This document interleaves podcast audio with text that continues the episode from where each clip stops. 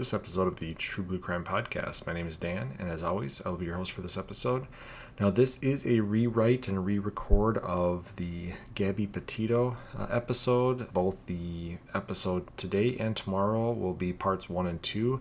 I released these back in August, but after meeting Gabby's family uh, at CrimeCon 2023 and getting to know them and what their mission is in life, I felt like their daughter's story, their loved one's story could be better told as a message to the listeners about the dangers of toxic relationships.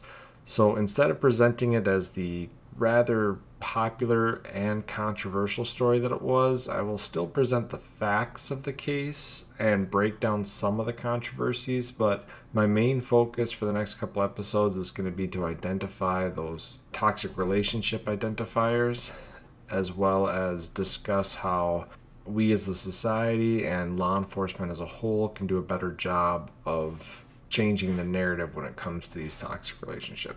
Before we get into that, let's cover the business real quick. If you'd like to get updates about what the podcast is up to, please like and follow the True Blue Crime Productions Facebook page. More information can be found at the show's website at truebluecrimeproductions.com. And if you'd like to email the host directly, my email is truebluecrimeproductions at gmail.com. If you can, please support the show via Patreon or PayPal. Links to make donations are on the website at truebluecrimeproductions.com. Any donation level helps, and it'll help ensure I can keep making free episodes of the podcast and expand the podcast in the future. Any donations will receive a shout out in a future podcast and a thank you message from the host.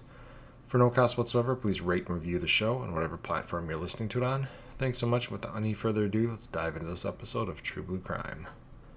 Van life is a concept that goes back to the middle of the 19th century. In Europe, elaborate horse drawn wagons called vardos were used by upper nobility to travel in style during long trips around the continent.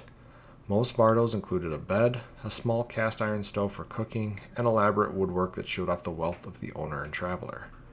Around the same time, oxen drawn wagons were used in the United States to facilitate westward expansion as families loaded all of their belongings in a Conestoga wagon and took to trails like the Oregon Trail as they headed out to settle in the West.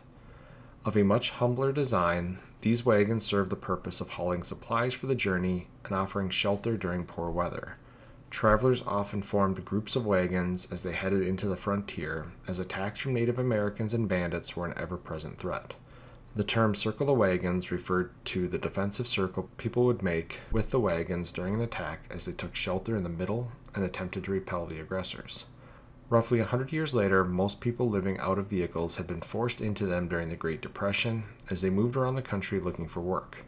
The war and post war economy helped propel America out of the Depression and into a more stable time period. Fewer people during this time used their vehicles as a form of lodging, and it wasn't until the 1960s and the introduction of vehicles like the VW camper van that people started to use vehicles as mobile forms of lodging again. For the last 60 years, vans, pickup campers, and RVs have gained popularity at times and have offered a form of secondary living for people that want to explore the open road for a few weeks or months each year. But in 2011, the hashtag van, life was used and popularized by social media influencers and bloggers, and an entire movement took off. People, mainly younger adults, took to converting cargo vans, older conversion vans, and even box trucks into homes on wheels. While some were factory made with posh interiors complete with small kitchens, entertainment centers, and even indoor and outdoor showers, others were handmade and could be as rough as a sleeping bag on the floor and some wooden boxes for storage. Living out of a van gave the occupants the freedom to travel around the country, work jobs for cash, avoid expensive monthly living costs such as a mortgage and utility bills, and the popularity of this type of lifestyle grew year after year. In 2021, a young couple decided to take on the van life and set out for what was supposed to be a four month trip across the United States in a converted transit van. When the female half of the couple went missing, it sparked a national outcry against domestic violence, and a manhunt for her fiance took the country by storm. This is the tragic story of Gabby Petito. Gabrielle Venora Petito was born on March 19, 1999, in Blue Point, New York. She was the oldest sibling out of the seven children that made up her blended family. She had both biological and step siblings in her house as she was growing up. Gabby, as she was known to her friends and family, graduated from high school in 2017. She met her fiance, Brian Laundrie, during her time in high school. They met when he was a junior and she was a sophomore, and they had an on again, off again relationship for much of high school. After graduating, Gabby first moved to North Carolina, where she worked as a waitress, and while she had applied to a local community college, she didn't officially register and attend. In 2019, she started dating Brian again and moved to Florida, where he and his family had moved to from New York. Gabby got a job as a pharmacy tech at a grocery store, while Brian worked at the store and made money selling watercolor paintings and digital artwork. Gabby had always been involved in social media and had aspired to be a social media influencer via Instagram and YouTube. These were pretty big dreams for a young couple with limited social media presence and limited funding. But like many young people, they decided to follow their dreams. Their first trip was not a van life trip, but just a typical cross country trip that many young people in America take part in. Backpacking across America is not nearly as popular as it is in Europe, and both the size of America and the lack of cheap lodging like hostels and cheap public transport between metro areas results in more young people doing road trips in America than backpacking. The couple completed their first cross country trip in late 2019 and early 2020, departing from New York and visiting destinations such as Las Vegas, Pikes Peak, and Yosemite. The trip was an attempt for Gabby to build her social media presence as she posted daily videos and photos on her platforms and attempted to build a following.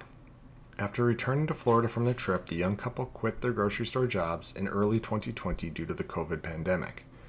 Gabby started working 50 to 60 plus hour weeks at two jobs, and Brian was not happy about her working somewhere different than him. This was the first sign that some of her close friends saw that Brian had jealousy and control issues. It was said he was not a fan of her growing social media following because of his jealousy issues. This is a major point of emphasis by Gabby's family and the foundation that bears her name. In many situations of domestic violence and domestic homicide, the murder is committed due to a deep need for control by the offender. The common phrase used by these killers is if I can't have them, no one will. Control can be seen in many different behaviors by the offending party. It often begins with isolating behavior. The controlling party will make efforts, even subtle ones, to distance the victim from family and friends. It may begin with friends of the opposite sex and then expand into close friends and finally family.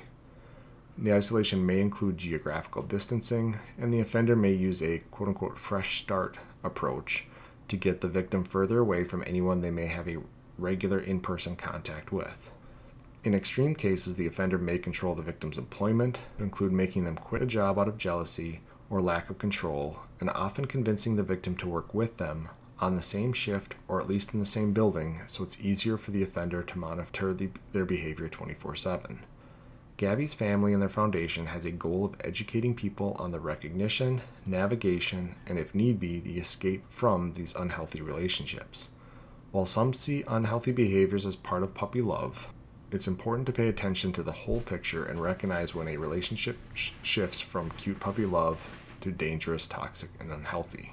And so we'll step away for a second from from Gabby's story here. I, I think it's important to recognize a few of these behaviors, and I'll be the first to say, you know, I didn't speak with Brian's family at all prior to this episode, so I don't have his side of things. I'm just going off what I have located in articles on the internet. And what was really important for me, and as, as I spoke with Gabby's family, I never wanted to use my connection to them to further what happened to Gabby in terms of get inside knowledge. I, I said anything that I talked with her family about in regards to Gabby was not going to make this podcast. I was very adamant that the only thing that I wanted to take away to bring to the podcast was their work with these toxic relationships, with trying to put an end to some of this domestic violence, domestic homicide that's going on.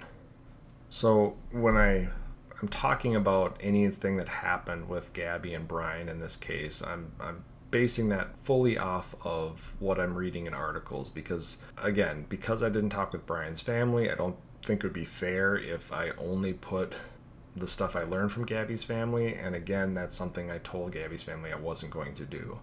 So I'm using stuff off of articles and it, I understand that's very surface level. But what we're seeing here already with or this relationship between Brian and Gabby are some of these key signs. And, and really at the end of this part of her story, we're going to talk about the recognition of some of these behaviors by law enforcement and family and friends through what's called the lethality assessment. But what we're already seeing here is is a lot of controlling and jealous behavior. And I'll put this disclaimer out there, and this is something that we'll have to do throughout this episode. There is a natural amount of jealousy, insecurity that comes along with relations, especially new ones.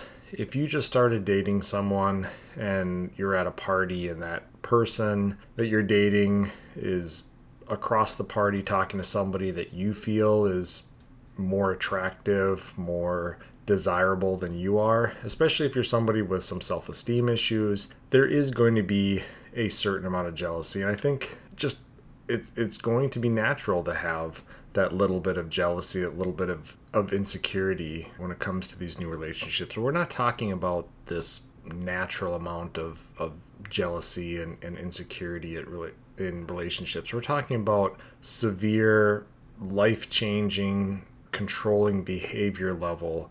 And the difference would be if you're at that party and you see this new boyfriend or girlfriend talking to somebody across the party, that little tinge of, of jealousy, of, of fear, intimidation, insecurity, what that is something that at that level it's understandable. Now, if you go across the room and basically do everything you can to get your boyfriend or girlfriend away from this other person and, and you do that for the duration of this party that they can't talk to members of the opposite sex that you have this complete and utter level of control on them. Uh, i've heard of relationships where then on that drive home the it's usually the male will berate the female for even talking to other guys at, at, at the party. It's it's relationships like those that we're talking about here the the severely toxic unhealthy controlling jealous style of relationships that there needs to be more education about. And this is education all levels. I just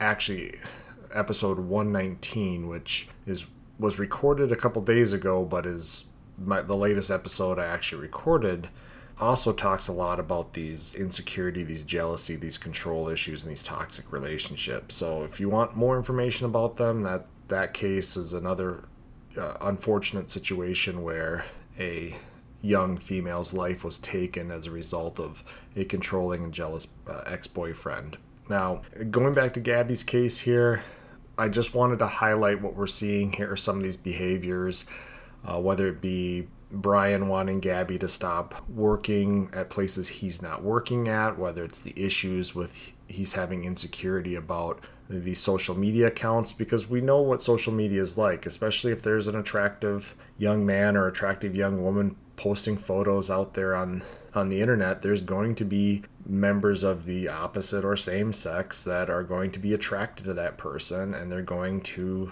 like and comment on these photos. And if you've got jealousy or insecurity issues, granted it's a little different because these are indirect uh, conversations, these are indirect comments. But if Brian is perusing Gabby's Instagram or Facebook and seeing men commenting on her looks, on what she's doing in her life, if they're trying to ask her out over social media, in a secure relationship, a, healthy relationship, this is something where somebody like Brian should be at least having conversations with Gabby, maybe about how it makes him feel, but also he should be understanding that if this is what she wants to do, if she wants to be on social media, this is just something they have to discuss within their relationship. If he's going to try to control all this from the outside and put an end to it altogether, it's not going to work and it's only going to create more stress and unhealthy behavior within the relationship. So, so we've got some of these early signs of this controlling behavior, this toxic behavior, and this is not going to get better as they head out in late 2020. The two had made a plan to pool their money, buy a van, outfit it for four months of cross country travel, and attempt to secure a social media following that would support a nomadic lifestyle. So, again, this is where what Gabby is trying to do. She's trying to become a social media influencer where income to support this lifestyle is going to come from exposure. Well, that exposure comes from putting yourself out there, putting photos of yourself out there. and building a following and it's going to be a following of men and women and in the case of Gabby a young attractive female she's probably going to get a following of men that find her attractive and this is what will support this nomadic lifestyle but it's also what is going to cause a lot of issues for Brian with his insecurity and, and his controlling behavior so before they even leave on this trip unfortunately there's a lot of factors in play that are going to make this difficult from the very beginning. Now, their home for these four months would be a 2012 Ford Transit van. These are the types of vans that are mainly used as commercial work trucks for tradespeople such as plumbers, painters, HVAC installers, etc., or they're used for delivery vehicles. Then the rear cargo area of the van was raised to provide more space for work equipment and deliveries, and used models of this vehicle are often procured by people wanting to turn them into camper vans. By June of 2021, the couple and their van were ready to hit the road for their epic cross country trip. They had plans to hit up many of America's national parks and scenic areas as they started their trip across the north in the summer and would return through the south as fall and the beginning of winter set in. They began by driving up the East Coast to visit New York and celebrate one of Gabby's siblings' high school graduation. They returned to Florida, and on July 2nd, they pointed the van west and set out on their planned road trip. Their first de- destination appeared to be Colorado as they drove through Kansas on the 4th of July and into Colorado. After visiting Colorado Springs on July 8th and Great Sand Dunes National Park on July 10th, they headed into Utah to take in the beauty that is Zion National Park on July 16th. Five days later, on July 21st, they visited Bryce Canyon and then proceeded on to Mystic Hot Springs in Utah on the 26th. The pair stayed in Utah to visit Canyonlands National Park on July 29th and spent some time in Moab, Utah in the vicinity of Arches National Park on August 12th. But something that would happen on August 12th would later bring a lot of angst and controversy to this case.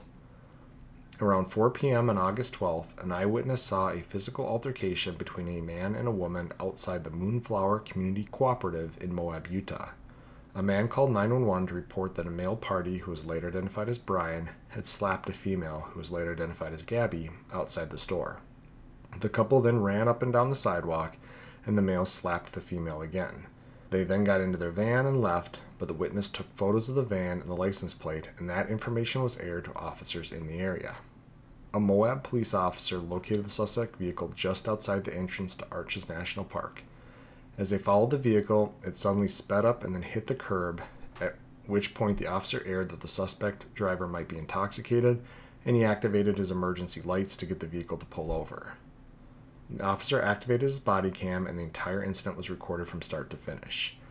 And now, this is something where police officers are trained, at least in areas that have the population of officers to support this, like larger cities, suburbs, and even uh, in the more rural areas where you don't want to engage a domestic assault situation with just one officer. So this other officer is following this van, likely waiting for his backup officer to arrive, because if possible, officers always want to immediately separate those parties, but do so with both parties being observed by a police officer. It's just safety in numbers, it's a safer way to approach this, but when you're following a vehicle, if you now all of a sudden believe that the driver of this vehicle may be intoxicated, you have to make a decision between stopping this vehicle immediately because it now presents a danger to other drivers, pedestrians, bicyclists, anything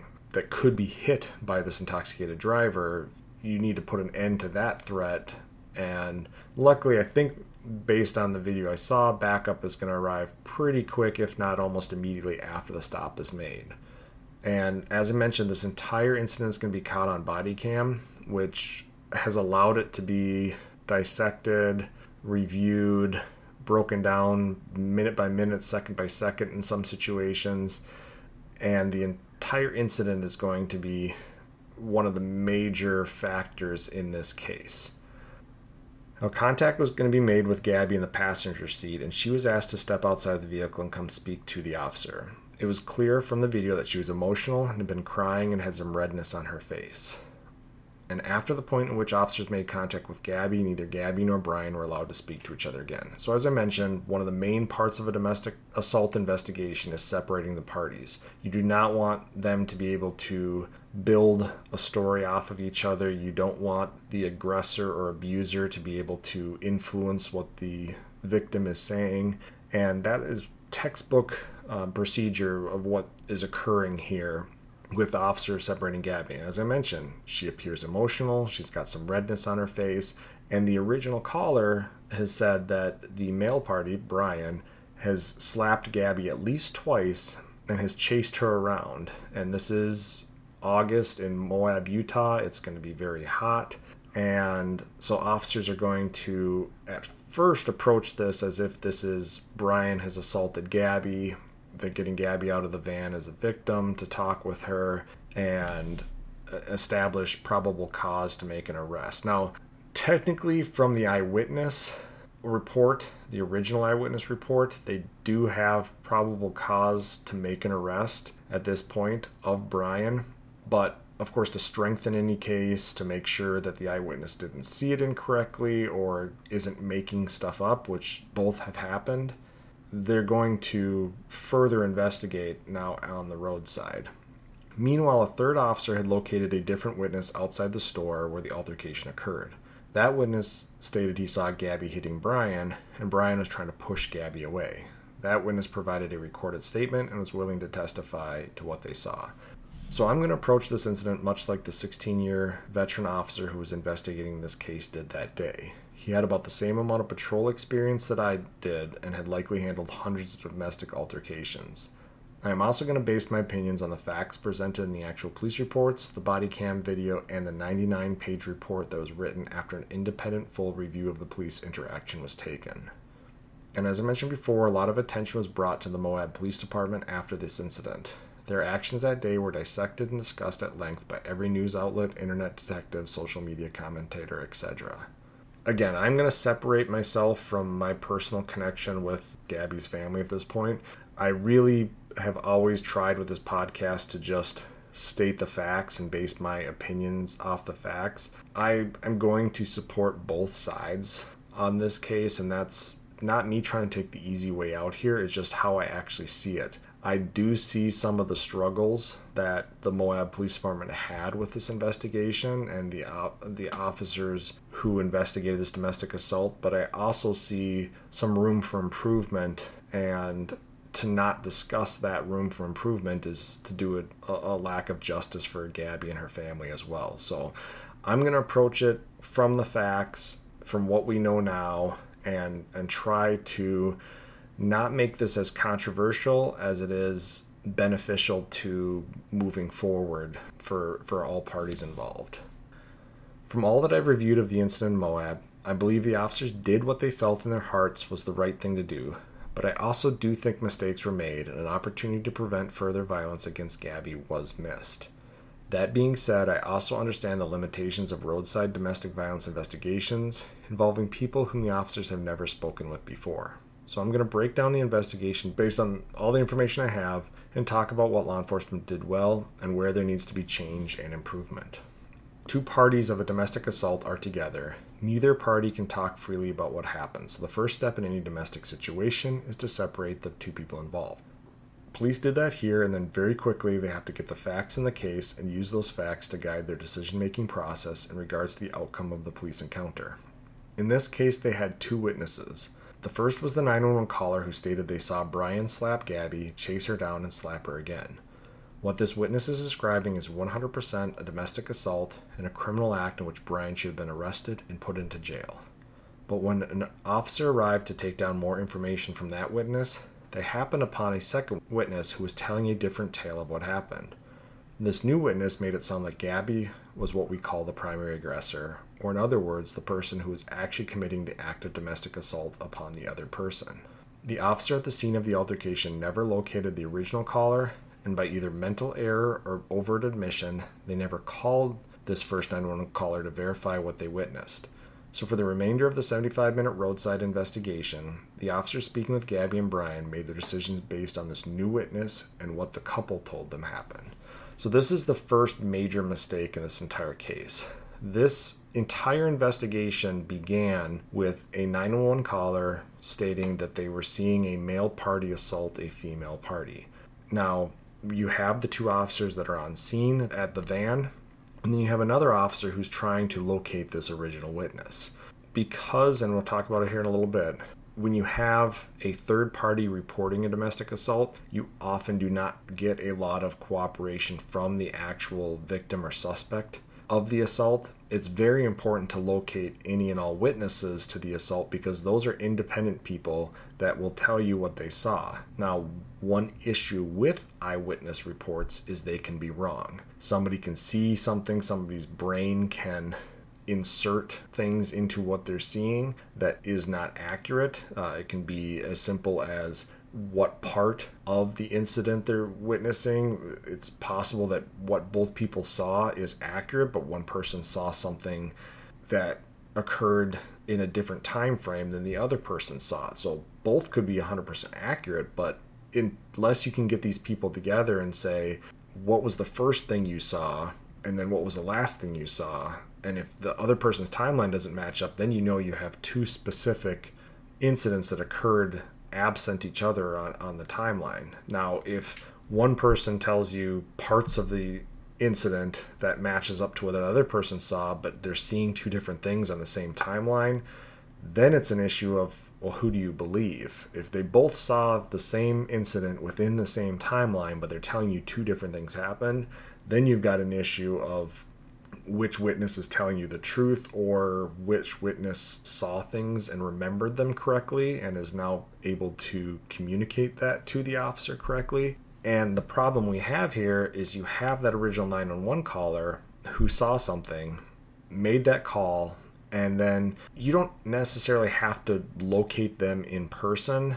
People with mobile phones and mobile lifestyles don't often stick around after reporting an incident, especially if the two parties involved, in this case, Gabby and Brian, have left. The person may feel they've done their duty just contacting 911.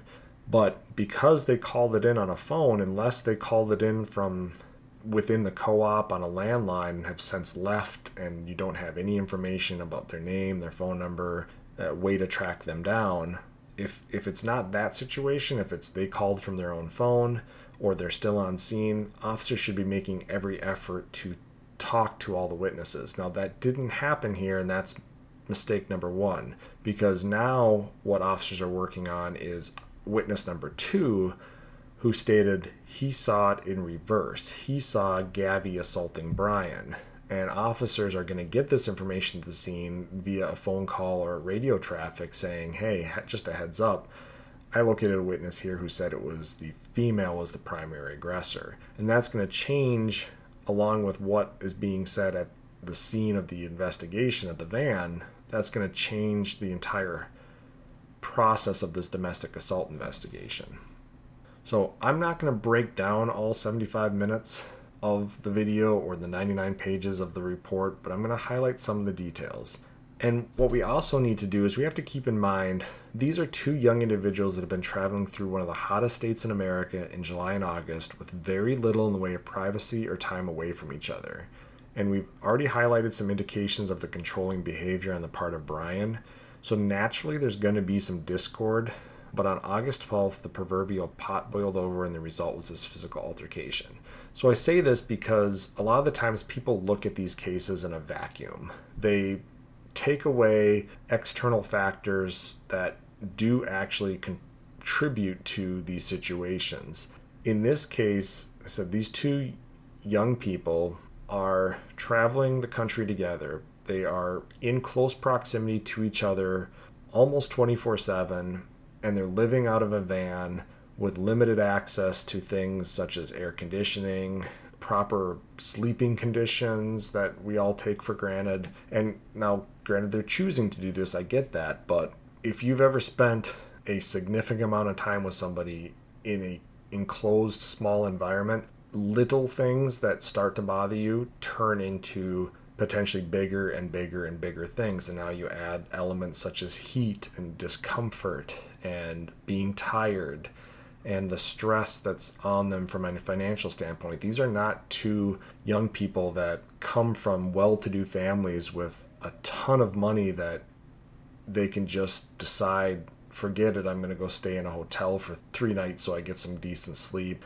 get some decent food they are living this van life and trying their best with limited funds to sleep and eat and, and continue on this journey. So there's a lot of stress financially, emotionally, socially, everything going on.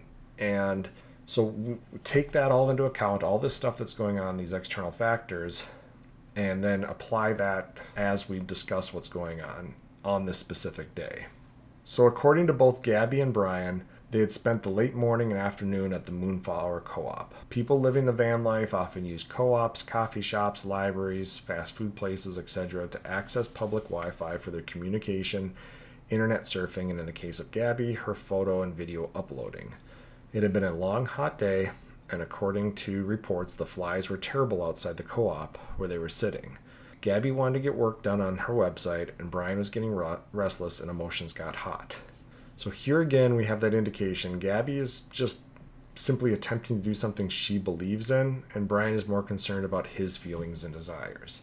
And I know again, I'm I'm looking at things from I guess more of a support of Gabby's point of view here, but Gabby is at least from the outside looking in, she's just trying to further this social media following. She knows it's important that she continues to upload photos and videos of what's going on on this cross country tour. And it couldn't be easy for Gabby either, sitting out there in the heat and dealing with these flies and other bugs that are making life somewhat miserable for them. And meanwhile, Brian, who's not apparently doing any of this uploading or, or video or anything like that, he starts to get restless and since he's more concerned about what he wants out of life at this exact moment, there ends up being this altercation verbally. Uh, I assume it started with Gabby and Brian. And this is going to spill over as they finally decide they're going to leave this co op. According to what was told to the police at the side of the road here, at some point Gabby was looking in the van and she saw a bunch of dirt in the living area and was upset with Brian for not keeping the area clean. Now, think of this as their home, and Gabby sounded as if she was more attuned with keeping your home clean and neat and orderly and Brian seemed less concerned about this issue. And if you imagine, you know, you're living in this van, so any dirt, mud, stuff that you're bringing into the, is something you where you have to sleep and eat and sit and and especially in some relationships where one person is the person who does all the cleaning then I mean that can again all of these little issues, these small issues that most people would see as somewhat trivial because of the heat, because of the time spent together, the lack of good sleep, these little trivial issues are going to turn into these trigger points.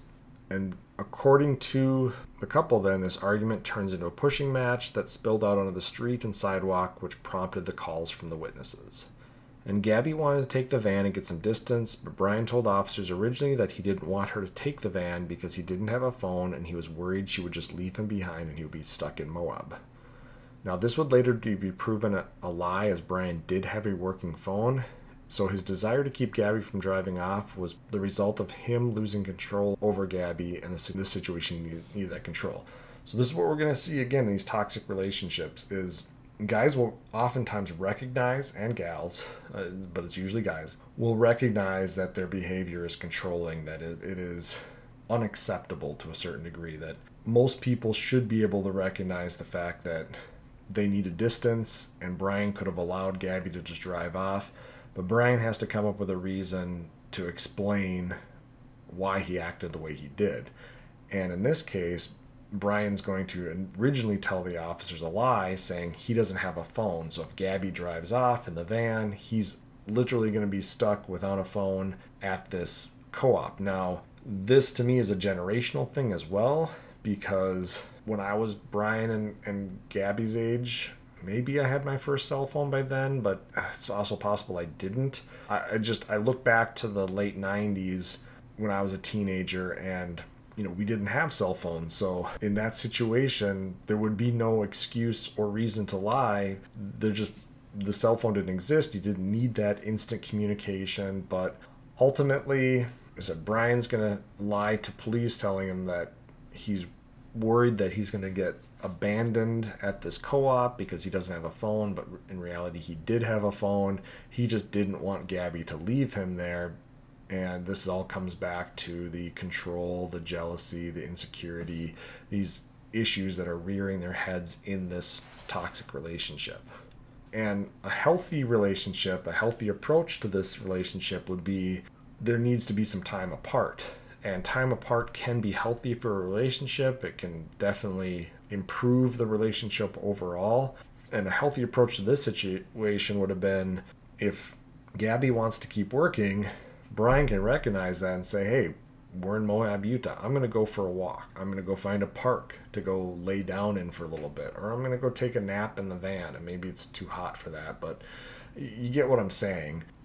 Brian could have gone and separated himself from Gabby while she was then able to focus on her work, which means she probably would have gotten done faster. And he could have gone off, got a little bit of time to himself to settle down his emotions, to make sure that the situation didn't get out of control, but that didn't happen. So, because he physically couldn't separate himself from Gabby, and because he wanted what he wanted at that point in his life, this led to this argument that led to this domestic situation. But Brian's control issues would not allow Gabby to take her van and get the distance that she needed. So, this is the equivalent of trapping someone, and when Gabby finally had enough, she fought for the keys to make her escape. This scuffle turned physical, with Gabby admitting to scratching and hitting Brian in an attempt to get the keys. Brian did have visible injuries to his face, to include scratches on his neck, nose, forehead, and the side of his face, and an injury to his arm. Because these injuries were visible, Brian was asked about them and he shrugged them off, saying he wasn't in any pain and wasn't complaining. And what we have established so far in this incident is that Gabby has made several attempts to remove herself from Brian, and he has refused to let her get the distance she needs, both psychologically, physically, and emotionally. So Gabby was extremely emotional during her roadside interview, a sign that she had reached a breaking point and that she needed a break from Brian desperately. Brian, however, was cool, calm, and collected. So this can be seen one of two ways. Either he was just a laid back guy who didn't get that emotional, or he was putting on an act for the officers since he knew he was on extremely thin ice.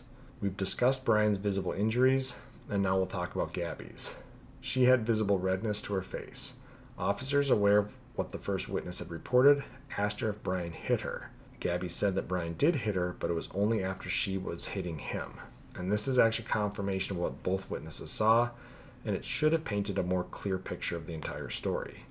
Based on what I saw and heard during the roadside interview and what was reported by both eyewitnesses, I do believe that it's easy to determine that Gabby and Brian had an argument. I think this made Gabby want to leave with the van for some space, and Brian refused. Gabby was at this point trapped by Brian, and while in a highly emotional state of mind, she tried to get the van keys from Brian. This led to the physical altercation, and Brian, being larger and stronger than Gabby, sustained injuries during the scuffle. Now, most domestic abuse laws require some form of intent, and the officers fell into the trap of believing there needed to be intent for this crime and shifted their focus to determining if Gabby's actions were criminal in nature as they determined she was the primary aggressor based on the second eyewitness and what was being said during this domestic assault investigation. When asked where they were headed, Gabby said they were out of water, so they were headed into the national park to fill their six gallon water jug. Gabby was offered a Gatorade because of the heat and her stating that she was thirsty, but she said she didn't drink Gatorade and requested a water instead. She was given a plastic water bottle which she drank from. Realizing Brian must be thirsty too, he was also offered a plastic water bottle, but he declined, stating he was against plastic water bottles and that he only drank from melons. When asked if they were taking any medications, they both denied taking any prescription medications. Gabby admitted she had OCD and high anxiety, and Brian had high anxiety, but she did yoga to calm herself and it's not uncommon for people in America without the financial means or health insurance to forego the high cost of prescription medication, and also some people don't like the side effects of the drugs. So, with the information at hand, the officers were faced with a serious and eventually life changing decision to make. They were about to make this decision based on criminal law and the physical evidence. We'll discuss this later, but this is something I think that needs to change. So, what the officers had in their investigation revealed to them that Brian had admitted that Gabby hit him and scratched him, but he was denying the injuries caused him any physical pain. This was troubling for the officer in charge of the call, As I mentioned before, he was a 16 year old or 16 year veteran of law enforcement with daughters of his own. He felt that Brian was likely mentally and emotionally abusing Gabby, and the last thing he wanted was for any harm to come to Gabby. He turned to Utah law for his options, and they all worked against Gabby in the situation. The Utah legislature had written a very clear and concise domestic assault law that meant any physical harm brought against another with a domestic relationship present was an arrestable offense. However, when he read the law, he mistakenly applied intent to the law which was something that was strictly left out of this law and replaced by the word attempt. The officer, working under the assumption the arrest required intent, cautioned Gabby to think about her answer and then asked if she intended to harm Brian. She replied strongly that her intent was not to hurt Brian, she just wanted the keys to the van and wanted space. The officers, feeling they had navigated the investigation, found that both parties were suffering from emotional distress brought on by being in such close quarters to someone for so long without space. They felt based on the evidence provided they could only arrest Gabby, and the result of that arrest was not beneficial to her or the situation. They also felt that Brian not only was against the arrest, but he was not truly a victim. Thus, the extremely controversial decision was made to make no arrest and let the parties separate on their own. Gabby was given the keys to her van and told that she could stay wherever she wanted that night, but to stay away from Brian and not contact him via phone unless it was an absolute emergency. Brian was given a ride to a nearby hotel and dropped off by officers. He was told not to contact Gabby until morning so the two could have a cooling off period and let the emotions that had boiled over that day subside. So, with all that discussed, let's just talk about the encounter. Now, this is a very typical domestic report incident, especially one reported by a third party. So, if the witness had not called 911 that day, it's possible that Gabby could have called 911 later in the day if the situation continued to escalate, but it's also possible this domestic encounter would have never been documented. When a third party reports a domestic, it's very often the case that the involved parties do not want law enforcement involvement, and once law enforcement is involved, the two people don't want any arrests or charges in the case. Emotional, even physical altercations might be part of their normal relationship. And while this is unhealthy and dangerous, some people decide to live with it or are too scared to leave the situation. So, that fear is the toughest hurdle for officers to navigate. The fear can be physically, as in the victims know they're going to suffer further physical abuse as a result of any law enforcement action, or it can be the fear of being separated from somebody that controls them.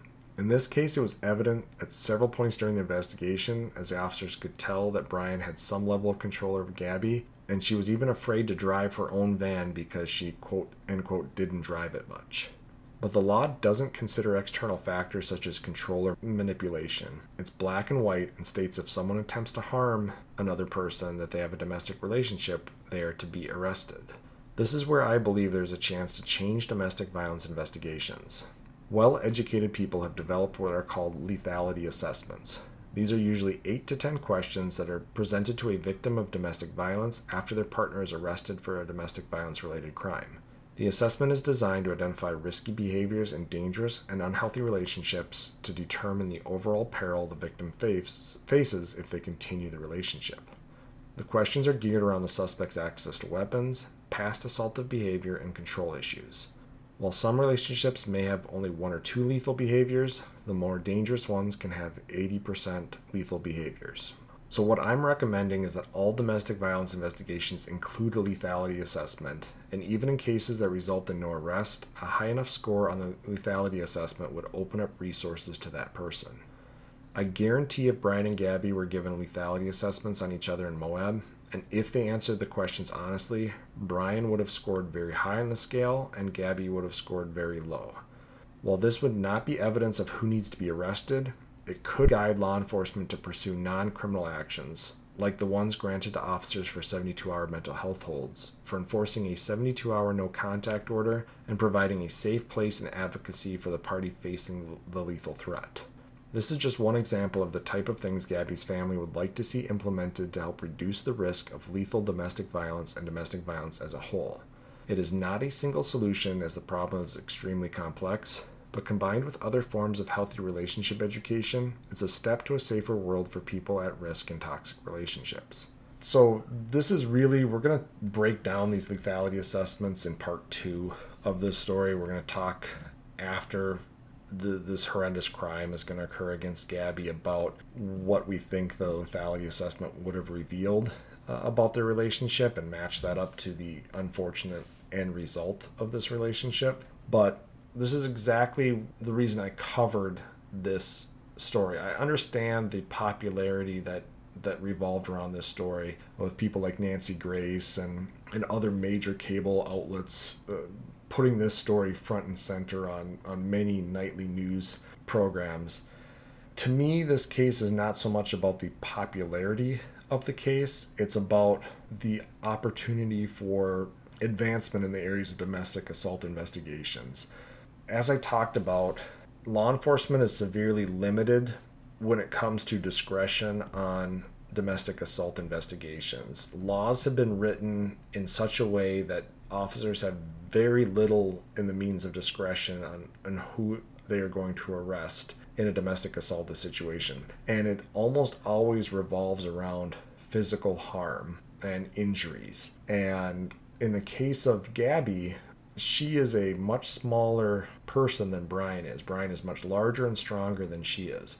So if he is going to do anything physically, emotionally, any type of abuse against her, and she strikes out against him, she is going to have to take her physicality to the next level, even if she's trying to defend herself. Whereas Brian can easily control Gabby without leaving a lot of marks or injuries to her if he decides. So even the law itself, as much as they've tried to protect, and, and, and I'll be honest with you, it's usually women, but as they try to write these laws to protect police officers from using discretion and not arresting people in domestic assault situations.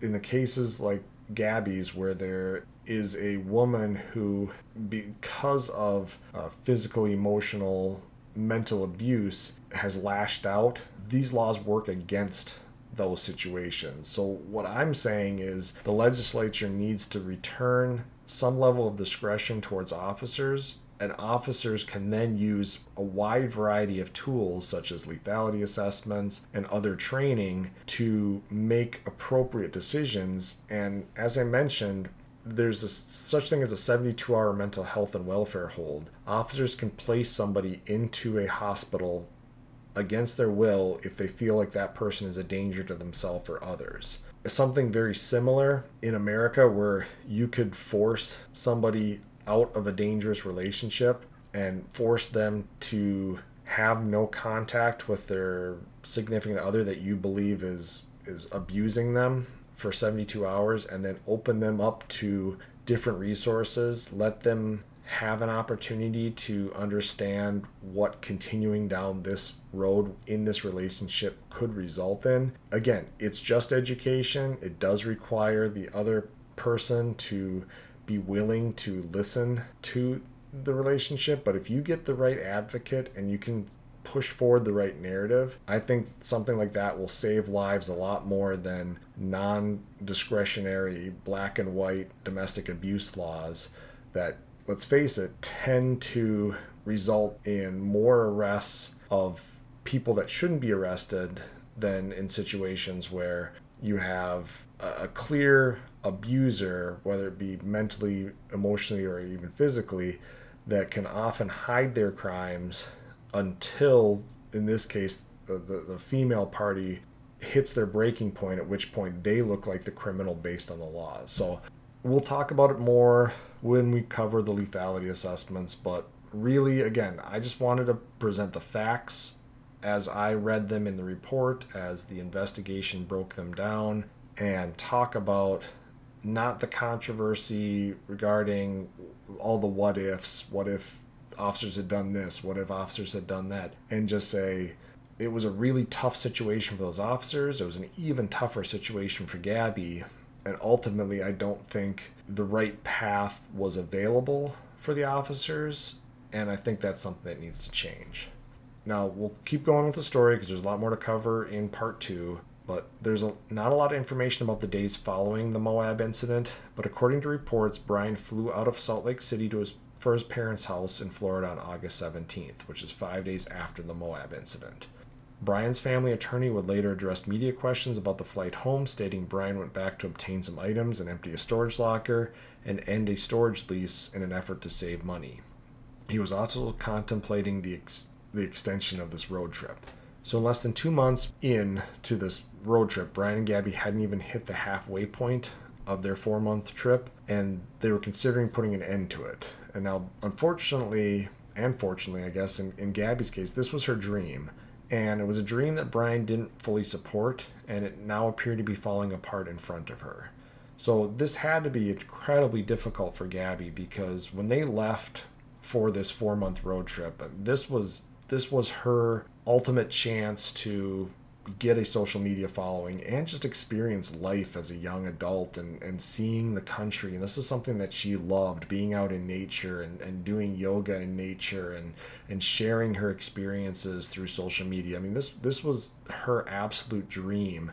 And she had this semi supportive, but not really supportive guy coming along. And, and yes, Brian drove the van because Gabby didn't like to drive it. But you know what we're seeing again just from this glimpse of what happened in moab is the fact that and, and everything that everybody said he didn't like the fact that she was on on social media and posting these photos and the comments people were making so she's struggling with all of the stress of the trip to include what the trip is supposed to be to include the struggle she's having with brian along on this trip and then you hit this halfway point and and a decision has to be made. Are you going to give up on this dream?